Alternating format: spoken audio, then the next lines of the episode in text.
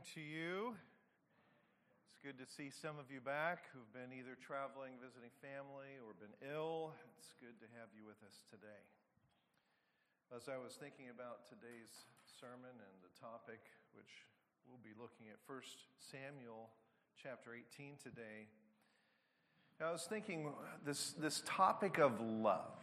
There are few words that have been more distorted by our world and culture than that one four letter word. And it makes the job more difficult to understand what the Bible means by love when we try to, to puzzle through what it means to love the Lord, what it means to love our spouse, or even love a friend. And yet, we are told by the Bible we will be known by our love. So it's very important that we get it right. And to complicate things even more, the word love, even in the sterile pages of a dictionary, has so many different meanings. I love my wife. I also love my friends and books and cookies. And the dictionary would suggest that all of those loves are different. And part of the problem is language. Some languages, like Greek, for example, have a number of different words for different kinds of love to try to capture these various nuances and meanings. Other languages like English and Hebrew seem to just have it by recognition of context. One word can be sufficient to mean a bunch of different things. And then when you move outside the boundaries of the dictionary, well, into the realm of culture, we have a whole new set of nuances, don't we? Hollywood and Romance novels have taught us that love is an overpowering emotion we fall into and maybe fall out of love. And, and so we're inevitably asking questions like, well, what really is love? And is it true that we fall into love and fall out of love? And if not, why not? Do we fall into love with Jesus? Do we fall out of love with Jesus? What about our spouse and our friends? Well, Jesus once said, Whoever loves his father or mother more than me is not worthy of me. And whoever loves son or daughter more than me is not worthy than me. So clearly, Jesus is making this question of understanding love a very significant question. And one last thing before we move on to this morning's passage in 1 Samuel 18, starting with verse 1. What we will read about today, the story of of David and, and Jonathan, this relationship with one another, is that's going to teach us about a particular aspect of love, namely the type of love that the Bible considers covenantal faithfulness or covenantal fidelity. And it's one of the most frequently presented types of love in the whole Bible, particularly as it relates to the relationship of man with God. And we're going to learn something important today in this passage. Let's stand as we read 1 Samuel chapter 18, starting with verse 1. As soon as he had finished speaking to Saul, the soul of Jonathan was knit to the soul of David, and Jonathan loved him as his own soul. And Saul took him that day and would not let him return to his father's house.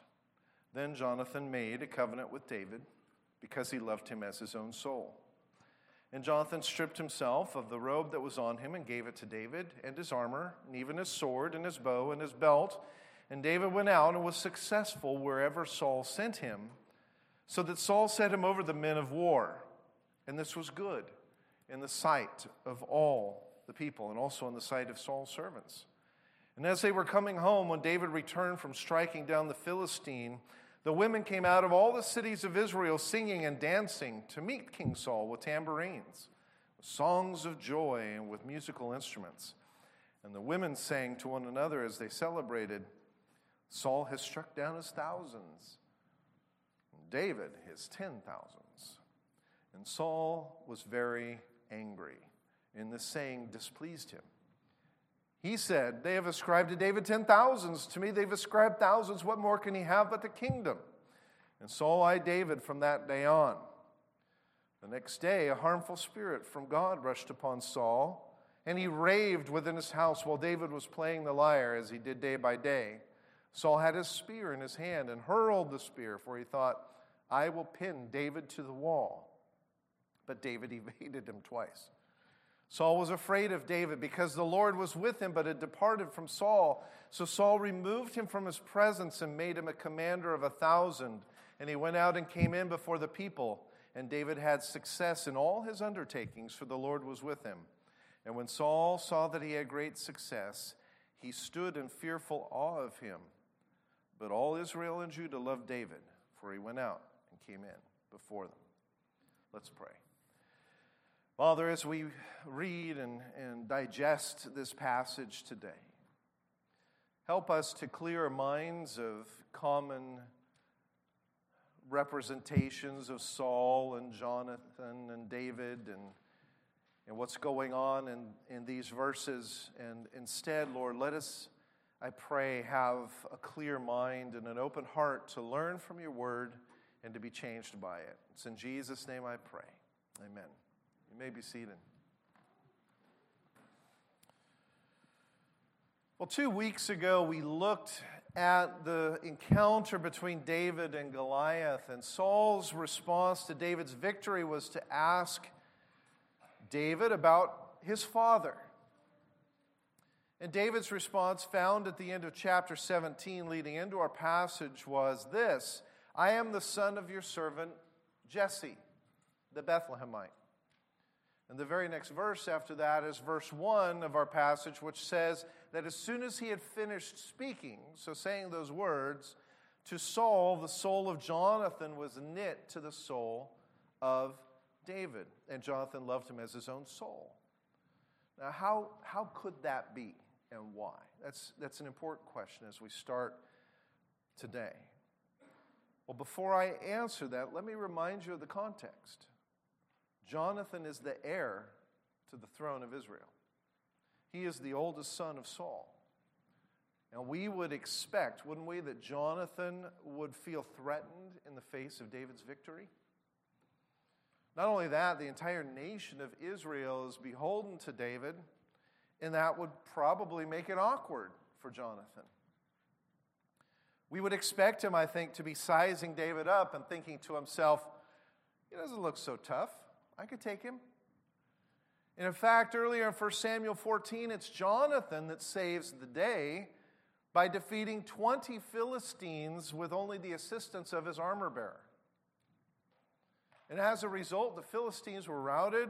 They didn't come back for many years. And so, Jonathan, he's tough too. He's capable. He had his own kind of miraculous encounter as blessed by the Lord. And he loved the Lord. He's also a lot older than David, by the way. You probably didn't expect me to say that because the cartoons have Jonathan and David all the same age, don't they? And uh, young men. But, you know, according to 2 Samuel 5, David was 30 years old when he became king. And Acts 13 21 tells us that Saul reigned for 40 years.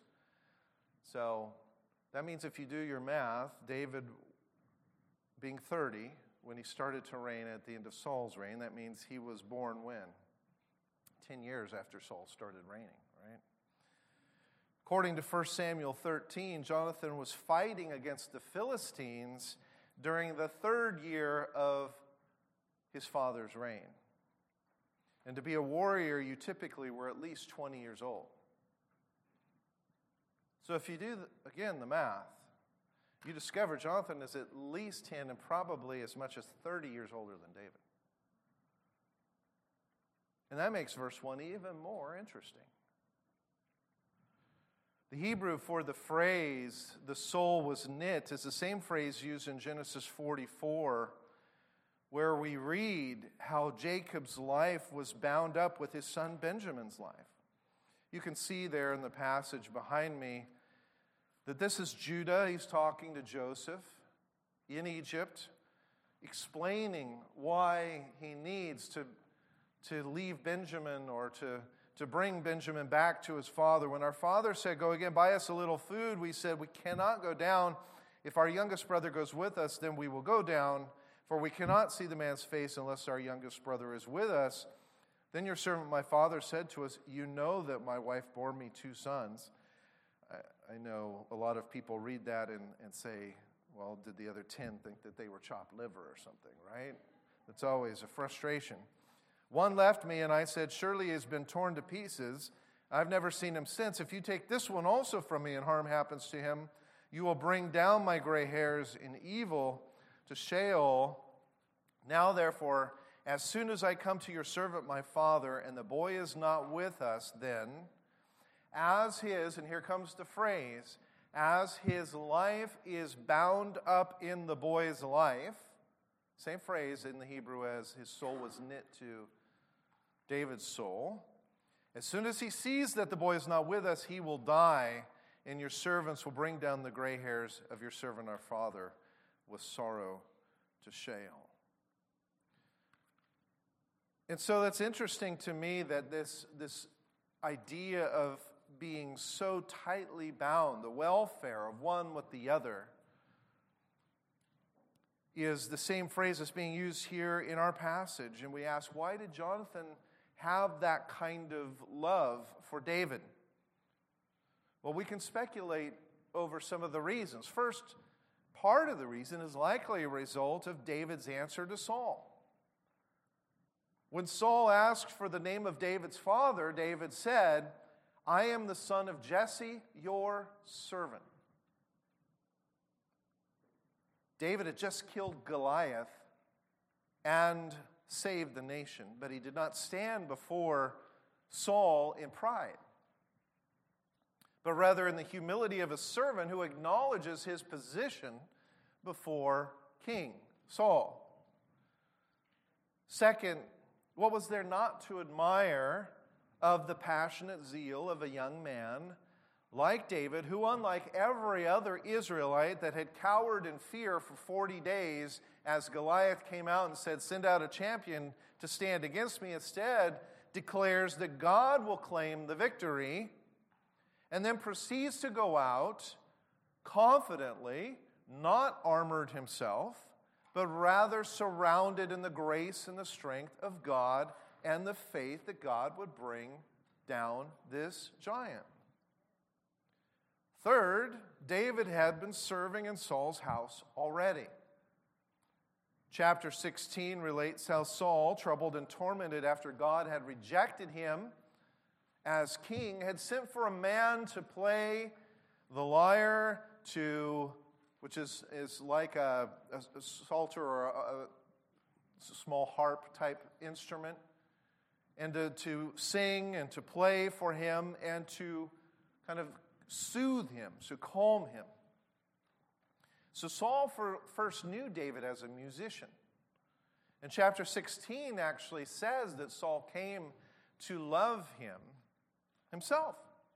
Saul did and made him his armor bearer. Now, Jonathan isn't mentioned in chapter 16, but it's hard to believe that he would not have had any interaction with David during those early days before the Goliath incident. And so, whatever affection Jonathan may have had already for this younger man, uh, this David, when he appeared before his father Saul with a humble spirit, having defeated Goliath in the name of the Lord. All of that together, it says that as soon as he finished speaking, Jonathan loved him. And from that point forward, considered his soul or life, as we saw with Genesis 44, bound up with David's. Verse 3 adds that this love motivated Jonathan to make a covenant with David. And more details about that are revealed in chapter 20, where we read, And Jonathan said to David, The Lord, the God of Israel, be witness. When I have sounded out my father about this time tomorrow or the third day, behold, if he is well disposed toward David, shall I not then send and disclose it to you? But should it please my father to do you harm, then the Lord do so to Jonathan and more also, if I do not disclose it to you and send you away, that you may go in safety. May the Lord be with you as he has been with my father. If I am still alive, show me the steadfast love of the Lord, that I may not die. And do not cut off your steadfast love for my house forever. when the Lord cuts off every one of the enemies of David from the face of the earth. And Jonathan made a covenant with the house of David, saying, May the Lord take vengeance on David's enemies. Now, part of the covenant between these two men was the promise to be good to one another and to each other's future descendants. But if you note in our passage in verse 4, Jonathan strips himself of the robe that's on him and also gives it to him along with his armor and his sword, his bow, and his belt. And that's actually pretty incredible because Jonathan's robe, his armor, his weapons, they all symbolize his royal privilege and station. In fact, the verse right there is the climactic moment in our entire passage for today in 1 Samuel 16. Why is that the key verse? It's because Jonathan is symbolically transferring his own royal rights and prerogatives to David, chief of which is to be heir to the throne. Why? It's not just because he loves David which we have already seen that he does. More importantly, Jonathan in faith recognizes that God is the true ruler of Israel. God is the ruler of Israel, and he had made David king. He had anointed David to be the next ruler. Now, again, we don't know what conversations had taken place between David and Jonathan. But Jonathan's actions suggest that he likely knew that Samuel had anointed David king. It's a testament to Jonathan's faith and character that he didn't see that as a threat, but rather acted in faith to surrender his rights that he really didn't possess. The kingdom was not Jonathan's to inherit, it was David's. And so, Jonathan, in this, this moment, is modeling the way a believer is knit in a bond of covenant, faith, and love with Jesus Christ. Saving faith not only involves agreeing to the truths about Jesus, but also includes giving him our allegiance, surrendering our will to his reign. How much worthy is Jesus Christ of our covenant faithfulness than David was of Jonathan's?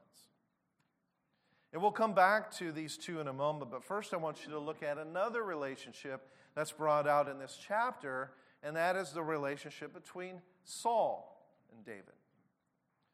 Note from verse 2 that Saul would not let David return to his father's house. We're not given the answers or the reasons why, but I believe we have the answer partially expressed for us in chapter 14, verse 52. It's in that verse that we read that whenever Saul saw a strong or valiant man, he took that man and he made them a part of his personal bodyguard. Smart. Verse 5 tells us that Saul set David over his men of war.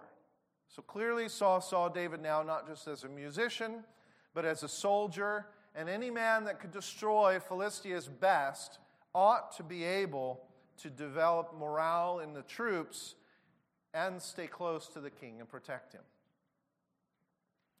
We would expect this behavior, of course.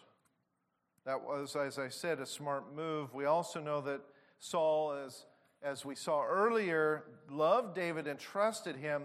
But then we look again at verses 6 and 7, and we read that as they were coming home, this is coming home from the battle. So this had not taken place where the king's palace, where he ruled from, was, but rather this was in that valley to the north they have to walk a ways back. But as they approach back to the city, the women come out not only of their city, but all along they're coming out from these various territories and singing and dancing to meet Saul with tambourines and songs of joy. And of course, Saul would expect a tribute to Israel, a tribute to the army, a tribute to him. This is the man, after all, that every time that they had a victory, he did what? He set up a monument of himself at the battle site, right? So, what we're expecting is Saul is going to see that the people acknowledge him, and they do. Saul has killed his thousands, and he, he, he stands up a little straighter in pride. But David, his ten thousands.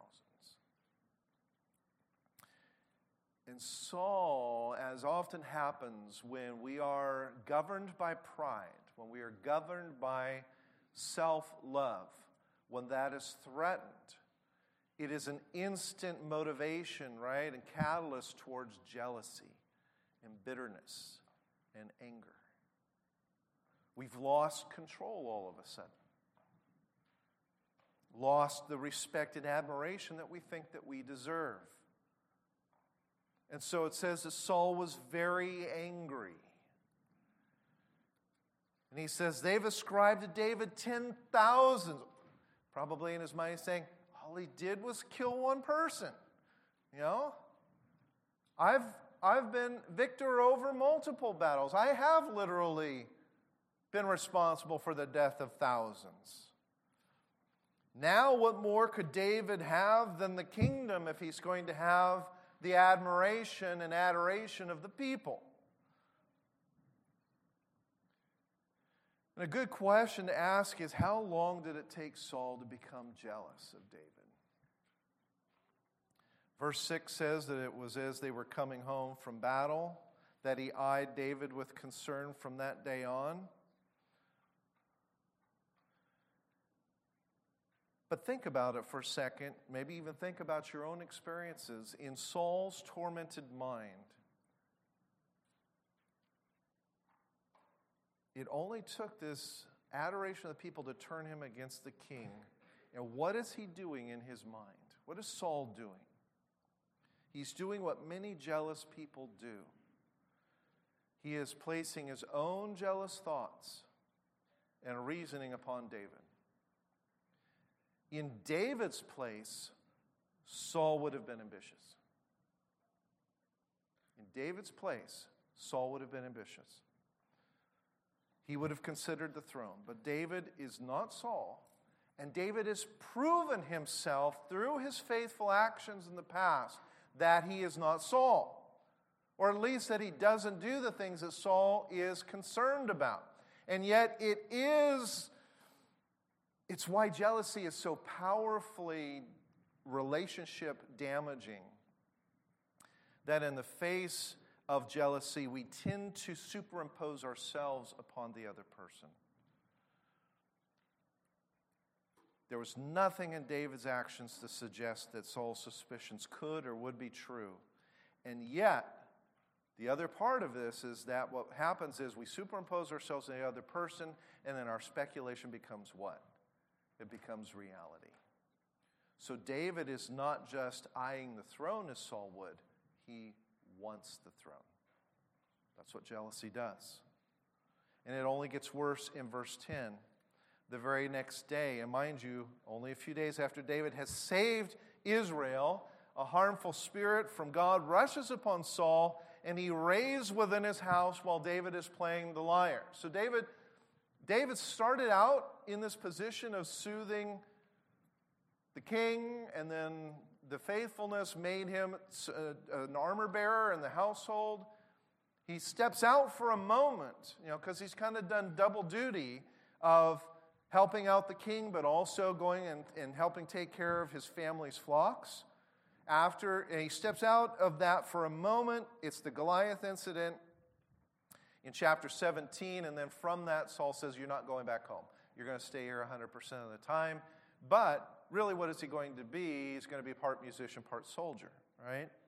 So he goes back to his normal duties. But in that next day, this we find Saul raving and deciding to hurl his spear. And don't let I will pin David to the wall somehow seem uh, nice. I mean, the words pin David to the wall is I'm going to send a spear, I'm going to kill David. That's what that is. When Samuel anointed David, the Bible tells us that God's Spirit left Saul to be replaced by a distressing or evil spirit. We're told in verse 10 in some translations, like New, the New King James, that Saul tormented by this spirit in, in that passage of ours today. Instead of rave, the New King James has prophesied. But that's probably not the best translation into English. Instead, the ESV that I use today uses the word raved. The Hebrew word behind raved does sometimes mean prophesy, but it also can mean to act with uncontrolled passion like a crazy person.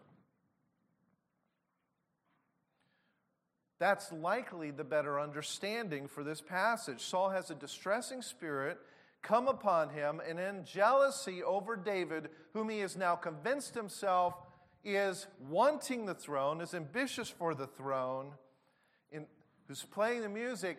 Can you imagine in his mind, oh, David playing this psalter? He's just thinking of the next thing that he can do to take over my throne.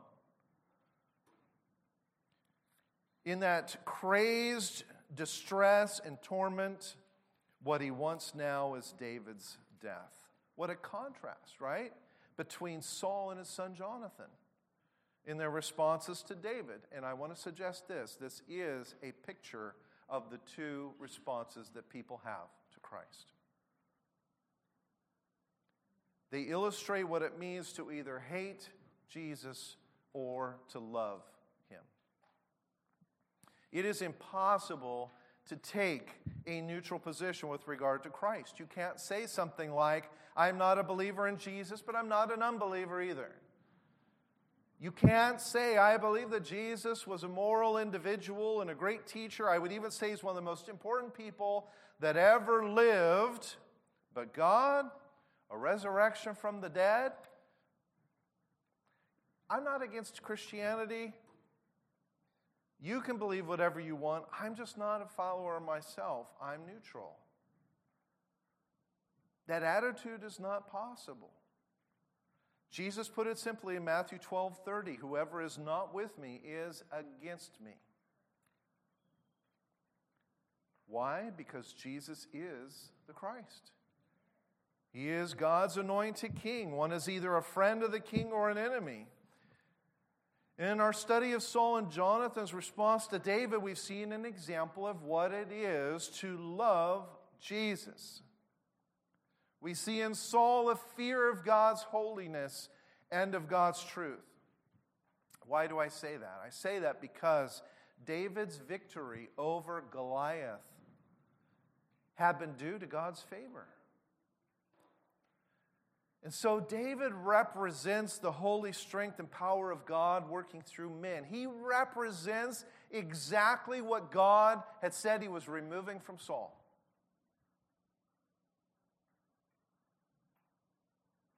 He also represents the truth that Samuel had spoken to Saul, that the kingdom had been taken away and given to another. And so while Saul fears and resents David, what he really is fearing and resenting is the Lord. And James 4 tells us that conflicts develop between us because of the desires of our flesh. And foremost of those desires is pride, self love, self centeredness, self exaltation. And the gospel of Jesus Christ is this announcement that the whole world is under the sovereign rule of the creator of the universe. All things must come under his rule. Every person that does not submit to him is in conflict with the will of God. And so the problem is that the self exaltation that James 4 mentions is motivating us in our relational conflicts, and it's, re- it's motivating us in our either love for or hatred towards God. And in the day to day affairs of life, it may not be obvious to us that our wills are in opposition to the will of God. We may think that we want many good things. Perhaps we act with what seems like integrity most of the time but the will of God is not just that we should want and do good things, it is that Jesus Christ should be king. That we should no longer do our will, even as we saw Jesus in his own example to the Father I do nothing of my own accord, but I only do that which I see the Father doing. That is what it means to love and serve God. Psalm 2 describes the situation. Why do the nations rage? And the people plot a vain thing. The kings of the earth set themselves, and the rulers take counsel together against the Lord and against his anointed one, saying, Let us break their bonds in pieces and cast their cords from us. Doesn't that sound like Saul's attitude? Saul's attitude is actually the common response of the people and the nations to God. In fact, the marvelous wonder of the gospel is that by the power of God's Spirit, that response can actually be changed.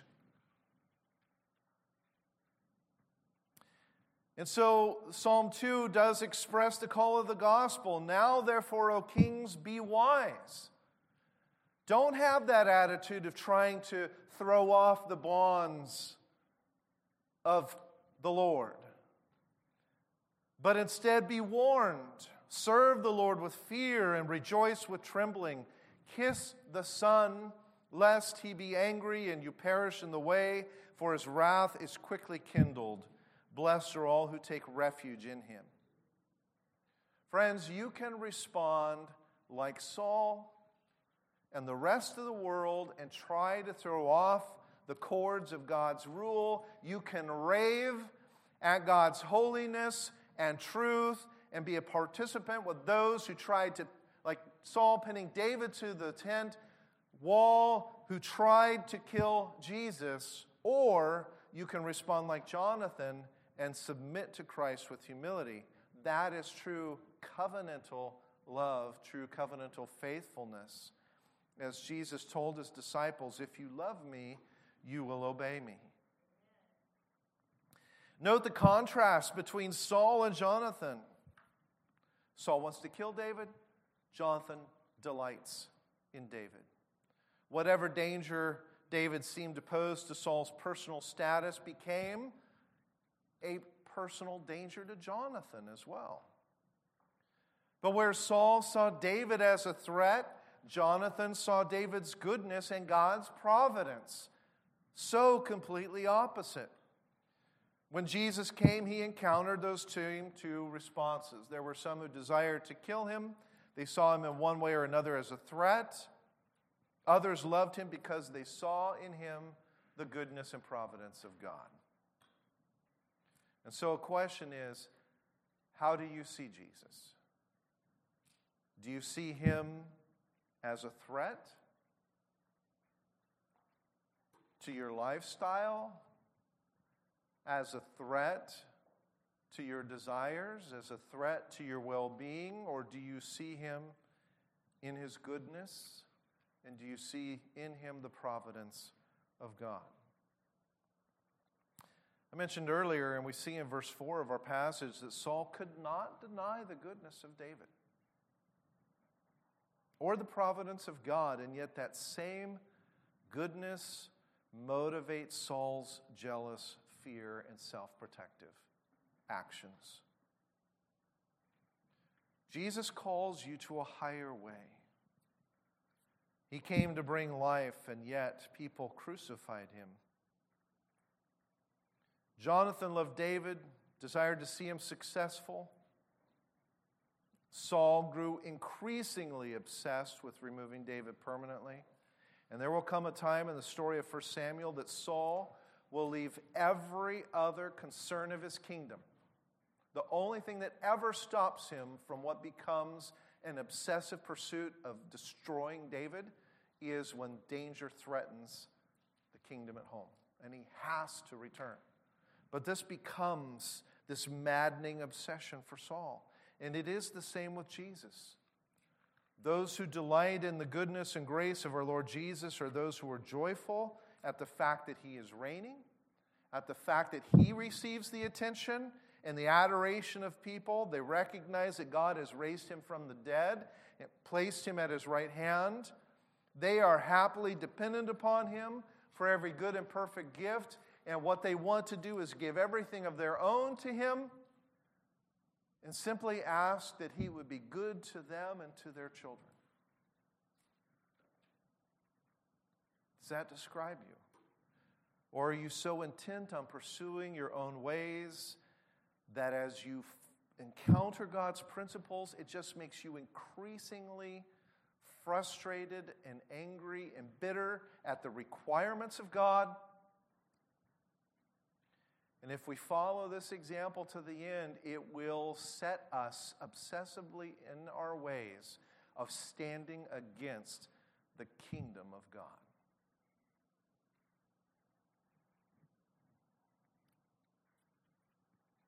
There's one more thing I want to say about the relationship between Jonathan and David, and by extension between us and Christ.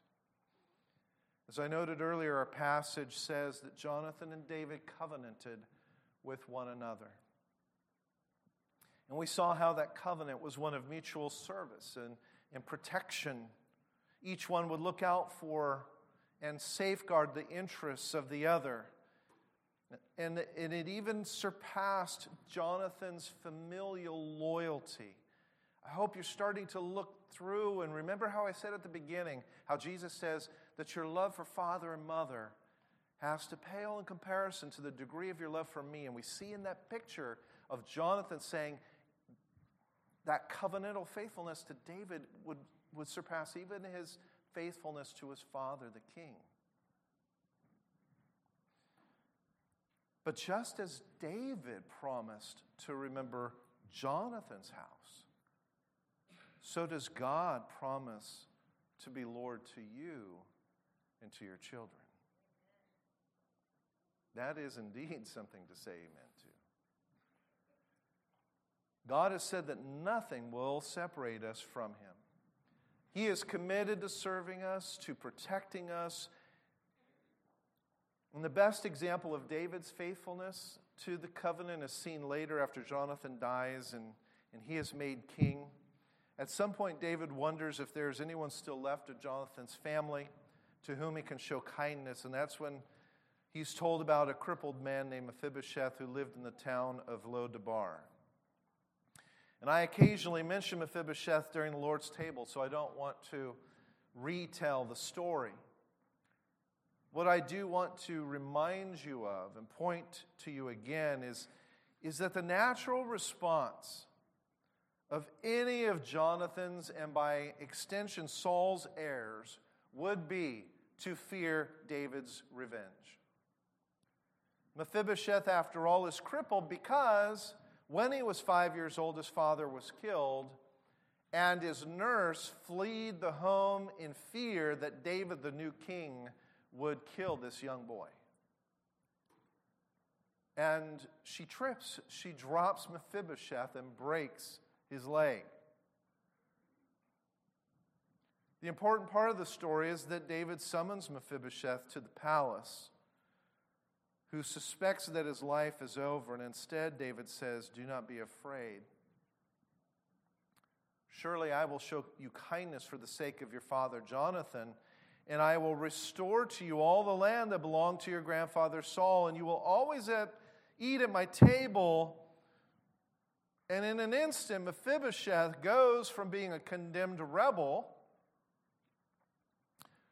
against the king to be adopted into the royal family. What is your servant, Mephibosheth asks, that you should regard, show regard for a dead dog like me?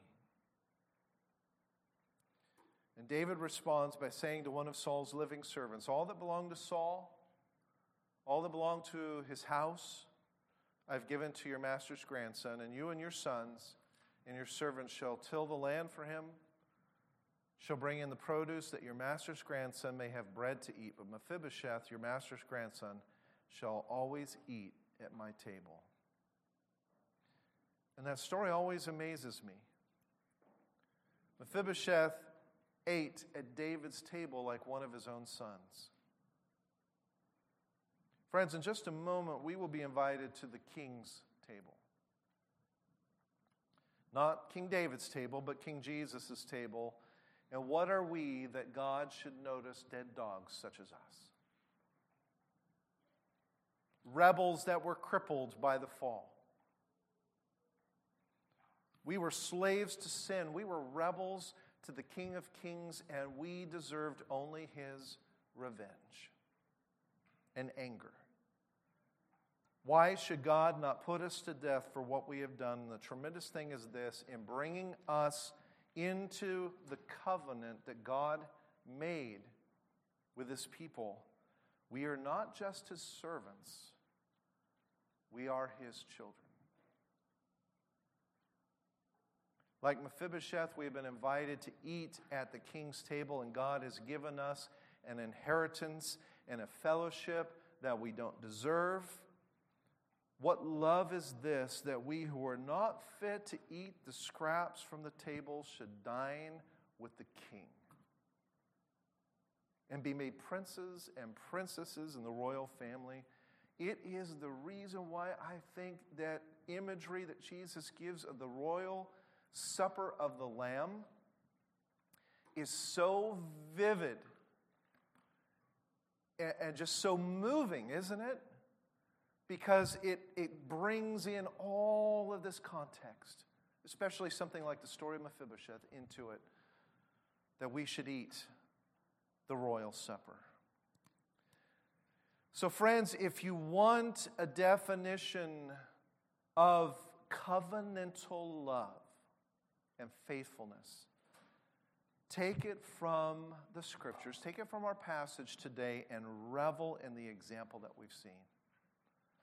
We have done nothing, but God covenanted with Adam, with Abraham, with others, with you. He covenanted to save a people to himself, and in his mercy sent his son who died on the cross so that sinners, dead dogs like us, could be forgiven and we can respond like Saul in jealousy and resentment and an attempt to put him away as far away as possible. And I hope as you looked at that example, you said, How in the world could Saul have that kind of a response? It's so, it's so wrong.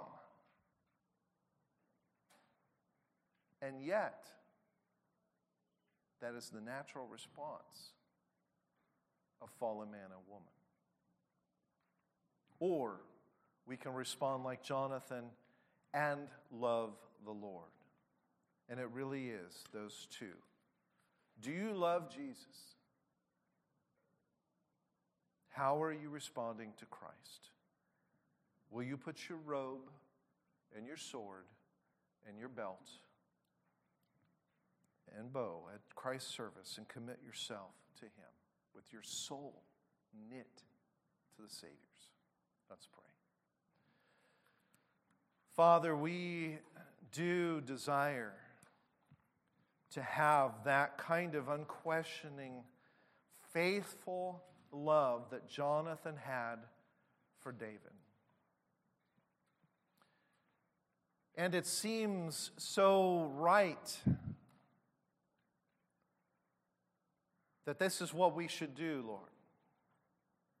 That we should, in fact, have the response of Jonathan. We look at Saul's response and, and we are put off by it. We, we see what David did, and then we see the jealousy and the unreasoning bitterness and anger and frustration and self love in, in Saul. And we say to ourselves, that wouldn't be us, and yet it is so often us. Father, forgive us for not having enough the response of Jonathan.